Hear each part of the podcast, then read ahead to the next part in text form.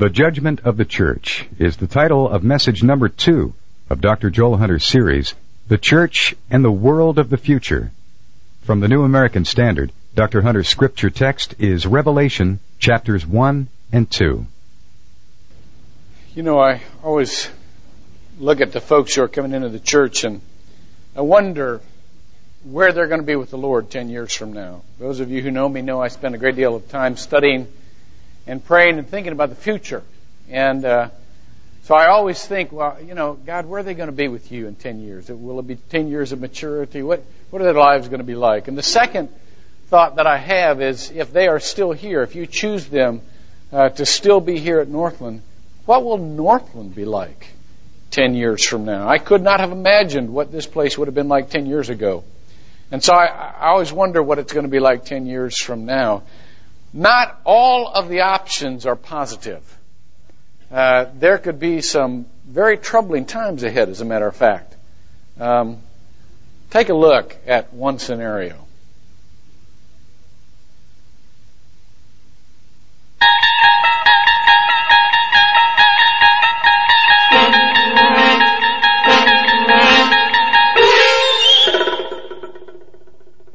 Picture, if you will, a church. Northland Community Church in the year 2005. Not even 10 years from now.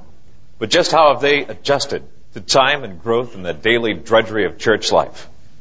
Picture, if you will, not a pretty picture. Look with me behind the curtain of time at this church and the possible future. We begin with the worship team as they prepare to lead the congregation.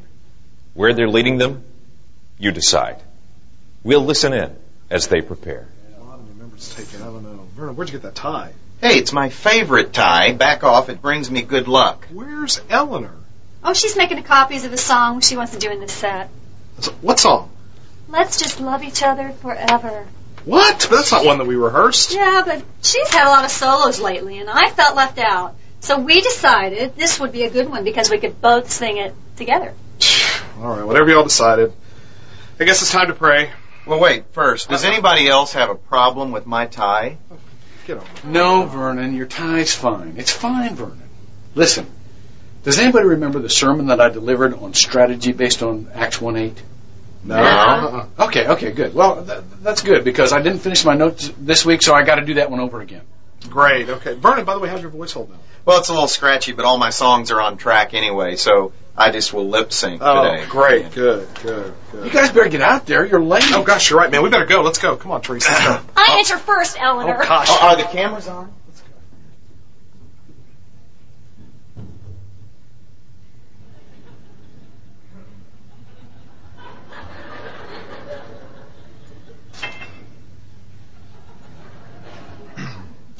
Well, good morning.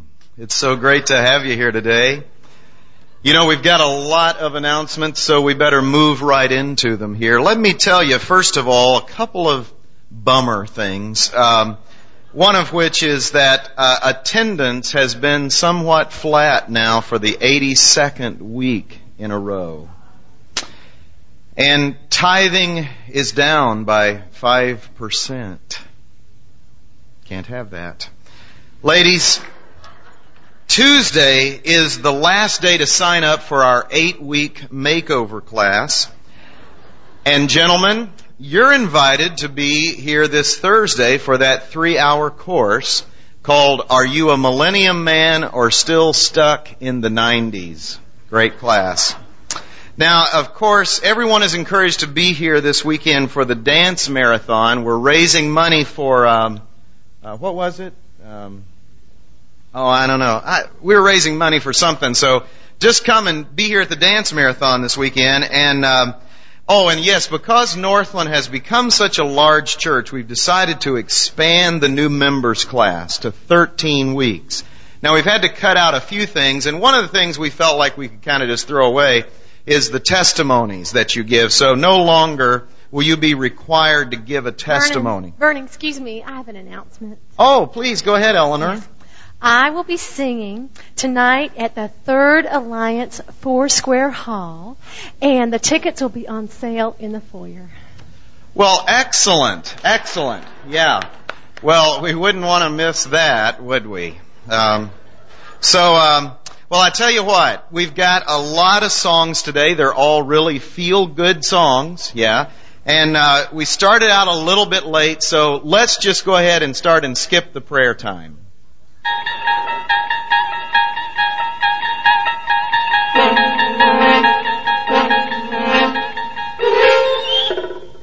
The year 2005. The church, Northland. The future, you decide. To the angel of the church in Ephesus, write, I know your deeds, your hard work, and your perseverance. I know that you cannot tolerate wicked men, that you have tested those who claim to be apostles but are not, and have found them false. You have persevered and have endured hardships for my name and have not grown weary. Yet I hold this against you. You have forsaken your first love. Remember the height from which you have fallen. Repent and do the things you did at first. We're going to ask you to make two giant transitions this morning. The first one is a transition from last weekend to this weekend. Last weekend was an emphasis upon worship. This weekend is an emphasis upon content. Last weekend, if you were here, you probably had trouble touching your feet to the ground when you walked out of this place. This weekend, you may have trouble walking upright out of this place. Last weekend, we tried to give you an example of what it would be like to be, in the words of John chapter 1 verse 10, in the Spirit on the Lord's Day. This weekend, as we try to stay true to the spirit of the second and third chapters of the book of Revelation, we are going to preach and teach straight prophecy and evaluation of life. There will not be entertainment. This will not speak nearly to your heart as much as it does to your head, but I hope it gets from your head to your heart. The second giant transition we ask you to make is this one. I have many times preached verse by verse with great detail. We have looked at life many times with a microscope in this place. But we will not do that for the book of Revelation. We will use Revelation to look through a telescope into the future. And what this means is that the details of the scripture are your responsibility to read. I've given you an outline that hopefully you can go through and you can look into those things with great detail. But I am going to be transitioning from preaching last month four weeks on one verse to preaching today one sermon on two chapters. Now, this is taking some practice for me. Last night I took an hour to preach. Hopefully, I have gotten it down now to where I can actually let go of some of the details and leave them up to the Holy Spirit and to you. But I certainly want you to see the progression of what Jesus taught in the second and third chapters of Revelation, and then we'll have some time for worship. It says in Revelation chapter 2 verse 1, to the angel of the church in Ephesus write. First thing I want you to realize is that there are angels over churches. Evidently, just as we learn in Matthew 18 that individuals have angels or guardian angels, then we also learn in Revelation that there is an angel for a church. Now I can't imagine what the church, what the angel of, of Northland looks like. You may want to play with that image for a while. But I do know that what this basically says is that there is a message for the entire church to hear. And knowing God's messages, it will extend to more than just the church. It will extend to the individuals in the church. This will be things that not only our church, but also the larger context, our nation, and the smaller context, our individual relationships will need to hear. Now let me take you through the progression of the messages that, that the messages that, that Christ has for the churches and his way of confronting them so that they can go through a large change in order to meet up to his standard of maturity. Now, I do this because, number one, I believe, remember the major premise for the book of Revelation that we have is that God works in cycles, in lessons in history. And that, and that what is good for the church back then is good for the church now and will be good for the church in the future if the Lord doesn't come again real soon. So therefore we need to learn this because we evidently haven't learned it yet. Secondly, you need to know that Christ arranges these messages as, as you have, have, have, read the chapters or will read the chapters this week. He has arranged the chapters and the, and the, and the churches in the chapters as to juxtapose or put right next to each other both the best thing about the church and the worst thing about the church. Now let me tell you why he does that. There are two states in life that you will get to, or that you could get to, that will allow practically no change whatsoever. On this end of the spectrum, if you ever get to the place where everything is peaceful and disorganized, where everything has, has become chaos, and entropy has finally reached its, its state, so to speak, your life is at loose ends and nothing makes sense and so on and so forth, there will not be a lot of change out of that situation. As a matter of fact, there is peace in being disorganized. That's why so many people are disorganized that, that stay disorganized. There's peace in there. You just uh, can't do anything, you know? Everything has reached its level. Everything is completely disorganized. There won't be a lot of change there. The other end of the spectrum that doesn't allow for a lot of change is when something is completely organized.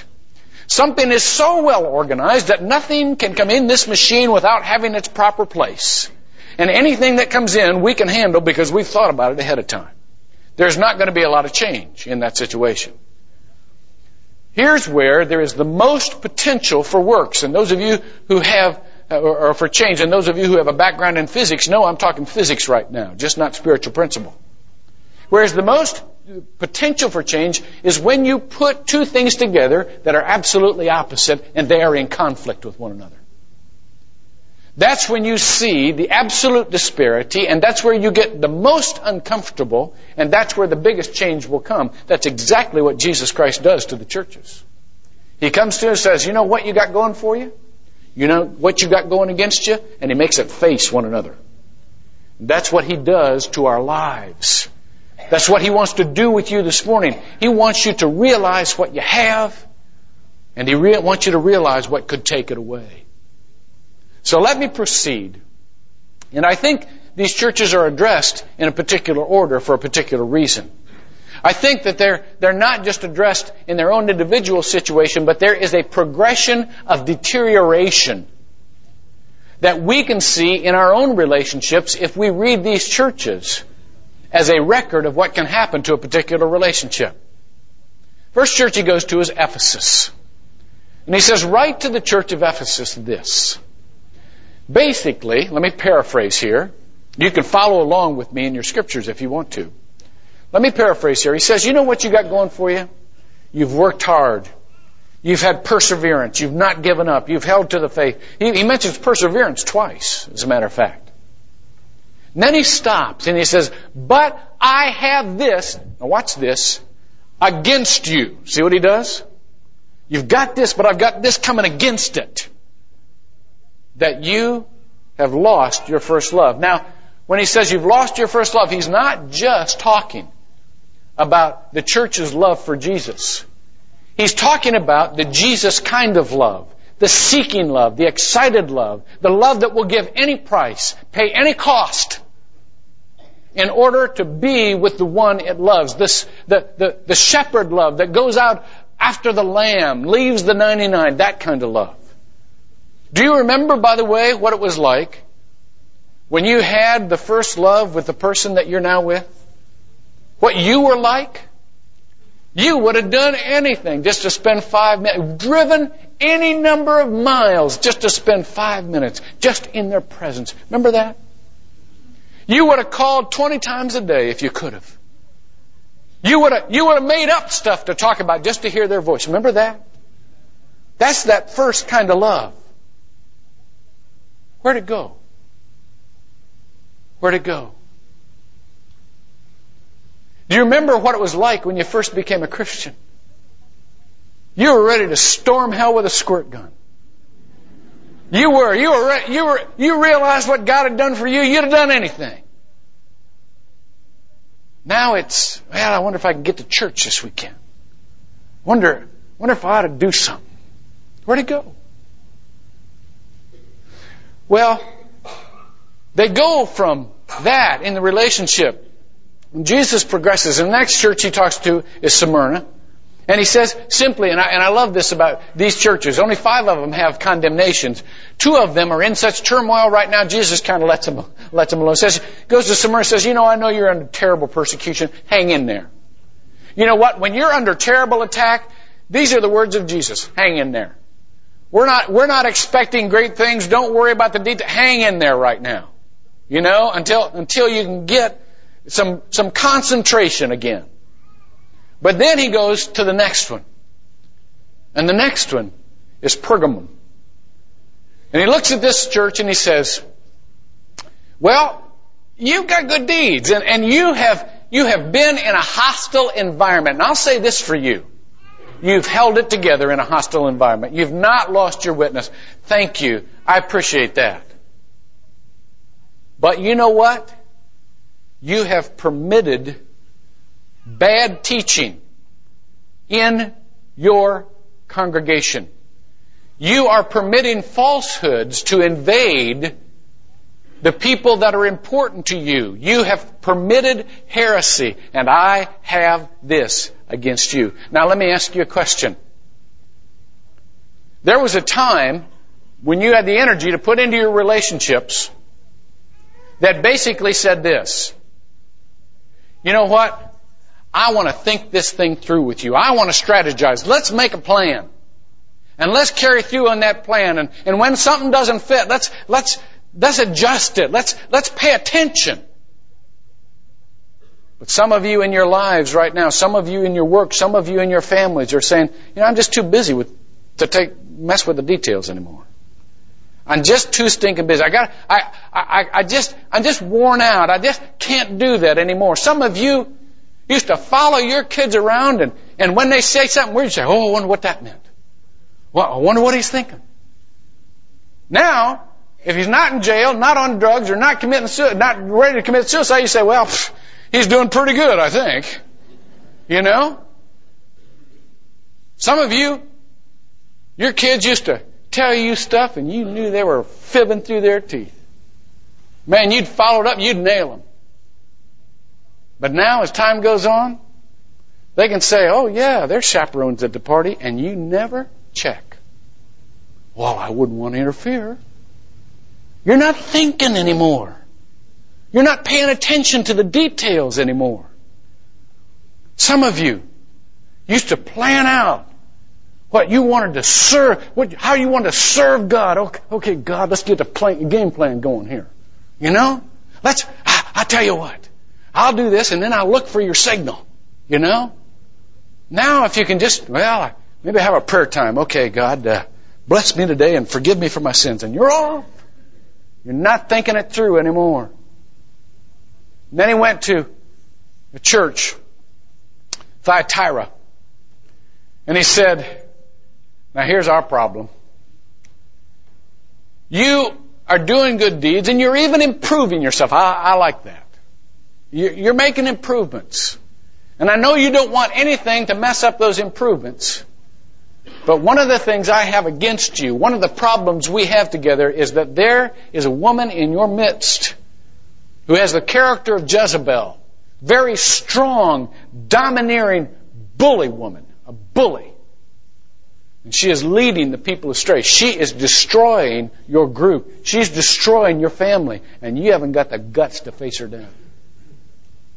You haven't got the courage to confront her.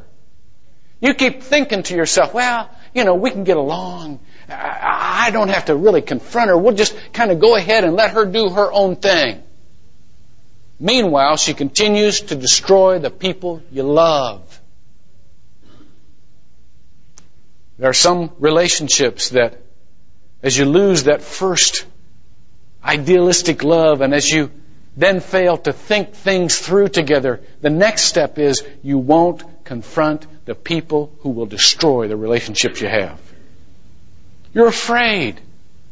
You know them to be domineering. You know them to be bullies, and you just don't want to face up to it. How many of you have, a, have somebody in your workplace who is absolutely obnoxious? You can, you can, you can, you know, kind of slide around and you can say, well, I can avoid her. I can avoid him. But you know they're planting poison in your work situation and you won't confront him or her. How many of you have kids who have a friend who is a bully? And you start saying to yourself, well, you know what? I don't want to look like the, the imposing parent here. Meanwhile, that kid's intimidating your kid. Or intimidating a bunch of other kids. And maybe leading them to do the wrong thing. And you're too chicken to stick your nose into it. Jesus would say, there's gotta come a time. If you're going to improve that relationship to say, no more. Cut it out. I've given you warning after warning after warning, and this is what Jesus said, man, I gave her time here. I told her, and she won't quit. There's got to come a time when you say, get out. You're not welcome anymore. Get out. And he goes to the next church, Sardis. Sardis is a church that looks like everything's operating well. You've seen families like this? You've seen families where you turned around and all of a sudden he'd moved out and you go, what in the world just happened? I thought that was the perfect family. You know? Well, there are churches like that. There are nations like that. Everybody wants to be like America. Nobody understands what deep trouble this country's in. Everybody wants to have money. Nobody understands what that brings. But here we go. He looks at Sardis and he says, you know what? You, you got everything together, but you have death inside. You know why? Because you don't take initiative anymore. Wake up, he says. Come on! Realize what you've got. Here's a church that is just kind of running on autopilot. Hmm. They've got all kinds of programs. People come probably to their church say, well, how do you do worship? Well, well, how do you do your education? This, this is a perfect running church, but they are on autopilot. Hmm. Do you ever feel like the relationships you have are on autopilot? Do you ever feel like the, the roles that you have defined in your family or in your job, you could do them in your sleep? And you usually do. They're dead inside, and there's this creeping emptiness and you keep staving it off and you say, well, I know it's dead and I know we haven't had a meaningful conversation for years, but, but it's working so well. That's what happens, by the way, when you kind of lose your edge, when you lose your vision, and when you don't talk about the details anymore.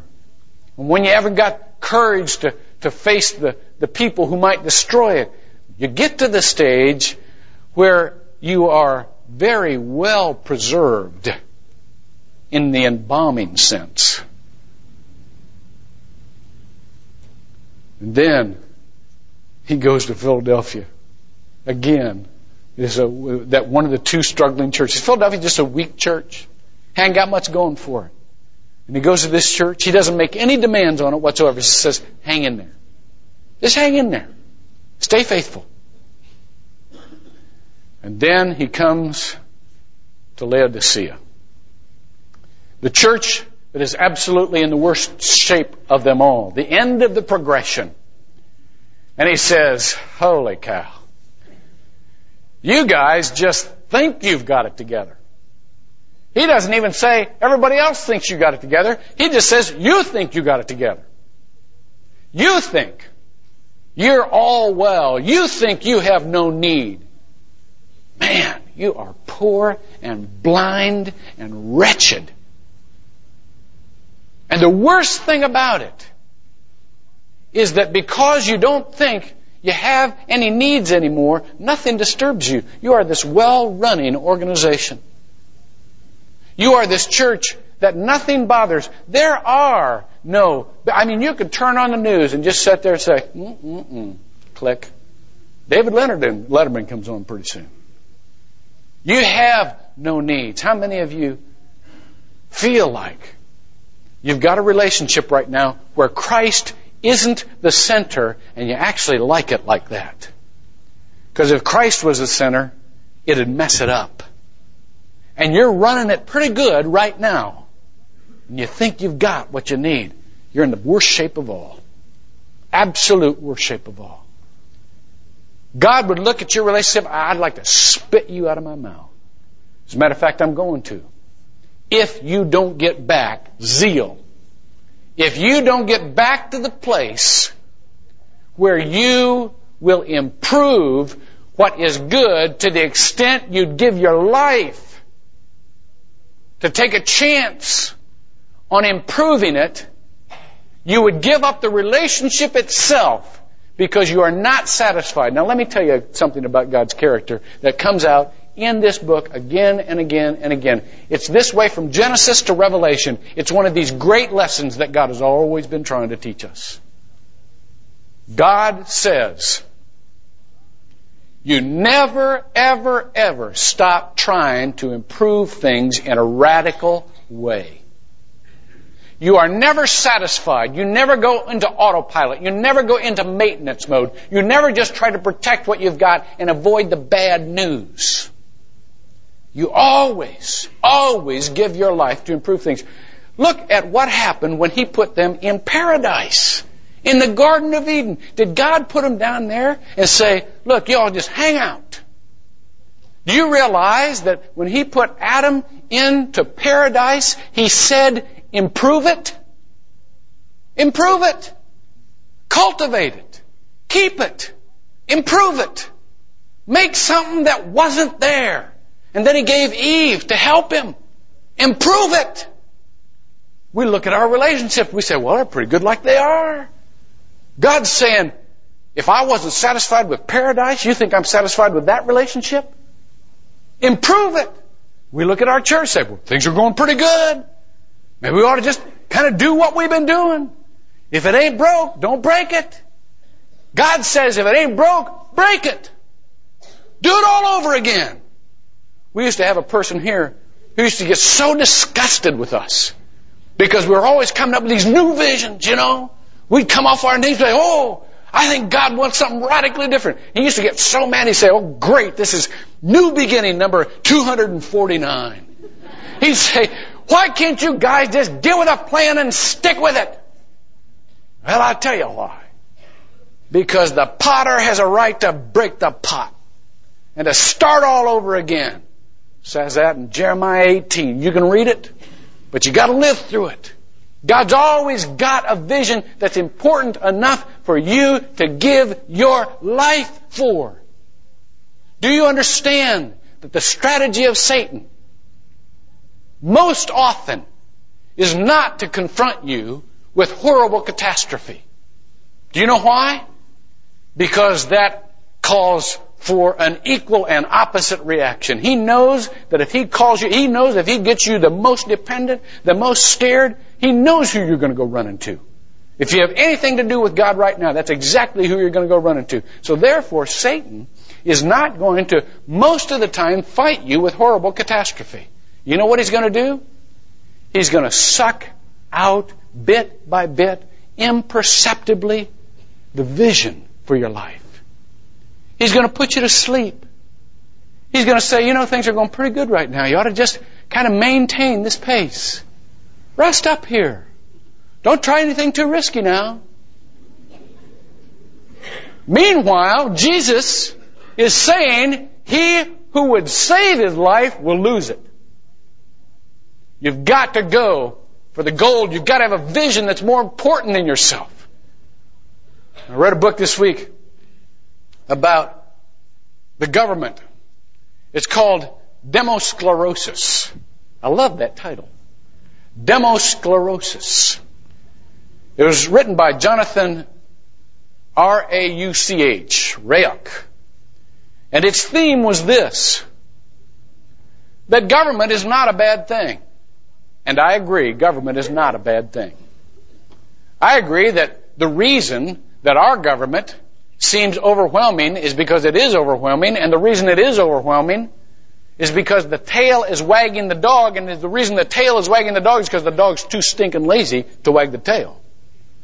The government isn't our problem, we're the problem. The theme of the book was that the reason that the government seems so overwhelming is because bit by bit, people have demanded these things called entitlements. I have a right to this. And so bit by bit, we go to this mother government who is supposed to fix up all of our problems. The government's just doing what we demand. And what happens over a period of time, what has happened is 80% of our national budget is now entitlement programs that you can't get rid of. Bush tried to get rid of 248 of them. He succeeded in his four years of eliminating six out of the 248. Nobody wants to give up their little, little bitty improvements on the program. Nobody's willing to risk just starting all over again. So you've got this huge ship with 50 tons of barnacles on it. Now let me ask you, if that's not the same case with your lives. You started out lean and mean. You know? You started, you started looking at another person, whatever it takes. You started like that with Jesus, whatever it takes. You want me to go to Africa? Pack my bags. I'm ready to go. You, you, you start out that with you, like that with your wife. You know, let's live in an apartment. It doesn't matter. We don't need it. We'll eat cereal. I just want to be with you. And now you, you, you got all kinds of meetings every night. I'm sorry, honey. I, I got, I'm, I'm the grand high potentate of the, of the, of the, you know, celebrated moose of something or other. Got a meeting. See? I got my 15th Little League practice this week. I, am sorry, I'll see you later. And, and son, you know, if I had time. All of these good things came along and attached themselves to your life. The church is not blameless in this, by the way. The church has just as much of this sclerosis as the government does.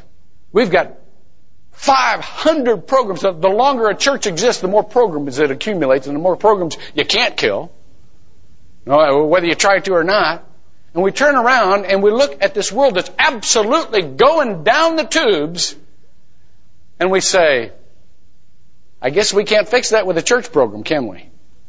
And we seem absolutely helpless. And I tell you, only thing that'll fix the world is a church that is willing to absolutely give itself away to the needs of other people in the name of Jesus Christ. Not to go to their little church programs, not to organize their last little church so everybody can feel good, but to absolutely give yourself to the work of Jesus Christ and speak the Word of God in the world of encouragement and help in doing what people need as God directs it. It's the only thing that's going to make a difference in this world. I don't know where we lost the dream of being heroes, but we better get it back. Because what we think is so good, to God is lukewarm. I don't know where we lost the knowledge that unless we were willing to give it all up, it didn't have life. Unless we were willing to sacrifice big, unless we were willing to risk big, that we really couldn't give it what it was needed, but we better get it back. Let me tell you something I think will make you mad. But it's right in the spirit of these, these pages right here. Let's talk about Haiti for a minute. Let's talk about what we're about to do in Haiti for a minute. Now, you know me, and you know that I am not President Clinton's biggest fan. You know that. But let me tell you something. When any president or any politician comes on the television and says, A, there are people who are getting killed and they need our help, and we need to do something not because it's politically popular or expedient or not because it will serve the interests just of us, but we need to do something because it's right. I say, God, thank you. Finally, a person who on this basis, at least, at this instance at least, will be able or wants to make a decision on the basis that it's right. I would give anything for all the decision makers in this country, including the decision makers in the household, to make decisions on that basis. Not because it would improve your status or it would make you comfortable or it would give you more of what you want, but do it because it's right. That's what we need. We need people who will lay down their lives for a cause that's bigger than themselves, even when you don't need to. This country doesn't need to do that. But do you realize where we've come? Listen to the conversation here. We're not only America, but the other superpowers in the world are subject not to machismo anymore, not to that manly go out and rescue everybody and so on and so but mamismo. That is a technical term that's used in foreign affairs uh, uh, policies these days called mothering. Let me tell you where, where countries used to be. We used to have people, men and women, we still do have men and women, by the way, in the armed forces, who are gladly there to risk their lives for something that is more important to them than their individual lives. There used to be entire countries who saw that vision, who says, you know what? There's something just more than important than my physical life, and I'll give my life for it. We have come down to countries, not just the United States, who say, you know what? If there's any risk of any American soldier, no matter how many people are dying over here, we won't take it. In there is inherent two assumptions. The first assumption is that Haitian lives aren't as important as American lives, and I don't believe God sees it like that. The second assumption is this that the most important thing is not getting our soldiers hurt. Now, watch this. This is from a country that we live in that experiences a death by gunshot every 14 minutes. You know what that means? That means that slowly Satan is eating up this country as we kill each other because we don't have the courage to stand up and say, no, we're not doing that anymore. There's something more important than our safety. And that is something heroic that we'll give our lives up for. We can't do that in foreign policy. We won't do it in this country. And you know what? For that reason, if that doesn't change, if people continue just to try to protect their stuff, we will go down the tubes. And it will happen to the church and it will happen to the family. There's got to be something more important than your stuff, than your happiness, than your fulfillment, or all is lost. That's what Jesus was saying to the church. That's what he's been saying from the beginning of time. And that's what he says to us now. Now, what can we do? We can repent. We can say, you know what, God? I've been a selfish child. I've tried to get my needs met every way I could. When I realized what it means to grow up is to give myself for somebody else, whether or not they deserve it. That's the stance I ought to have. When I've got life running just right, that's when I ought to be most alarmed. Because that's when Satan will try to say, you know what, don't give yourself up anymore. You just got it going for you here. When I belong to a church that, that just is so neat that it seems like we ought to just be glad for who we are. That's the very church that ought to go out and just give itself away. In the neighborhoods and, and to the people, the poor people who, who need its resources, that's the church that ought to do that. And I belong to a government that looks to see what interest group will take it which way. That's when the church ought to say, you know what? I'm not going to just rest on being the political right anymore. I'm going to give myself in every form, infiltrate this culture in every form. I don't have to have my way politically, but you will not have this country taken over by barbarians without a fight from me. I'm going to speak the word of Christ everywhere I go. And I'm not going to let Satan have my relationships. I'm not going to let him have my family. I'm not going to ha- let him have my marriage or my kids. I'm not going to do that. Because I'm going to actually take initiative. I'm actually going to love them. Like I've always gonna, I've always wanted to love them. But I haven't had to because life was just kind of running on autopilot. I'm not going to live like that anymore. Pray with me. God, as we go into these last few songs about building your kingdom, as we go into the thought about what it is to build the church, God, I would ask you just to come and confront us in ways that make us very uncomfortable. Just like you did with these churches, come to this church and say, Thank you for believing me in me, but that's not enough. I have this against you. Say to some of us, You have lost your edge. And I don't like that. I want you to come and have that first kind of initiating, enthusiastic kind of love again. Say to some of us, you have permitted your mind and your midst to be filled with heresy and lies. You are reading trash. You are looking at trash. They are all false teaching. Get them out of your midst.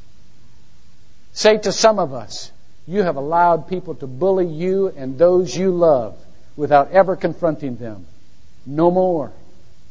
Go to them and in love say, You will not have that kind of domina- domination. You will not have that kind of influence on those that I love.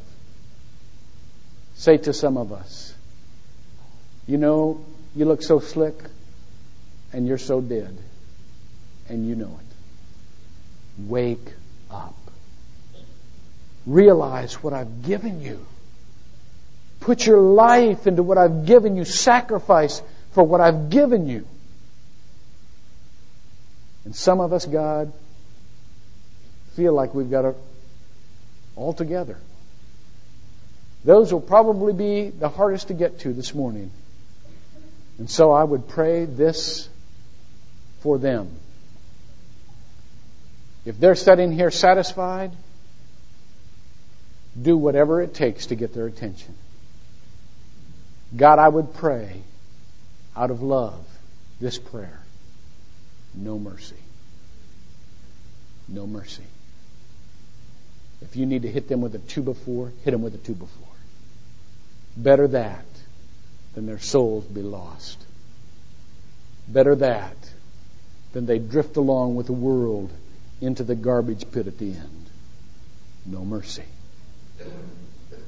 And Father, if there are people here who have never given their lives to you because they were afraid of the risk, let them right now say, I don't want this anymore. I want you. Come into my life. Lord Jesus, it's you. It's no longer I who live, but you who live in me. Make of my life what will glorify yourself. We all pray this in Jesus' name. Amen.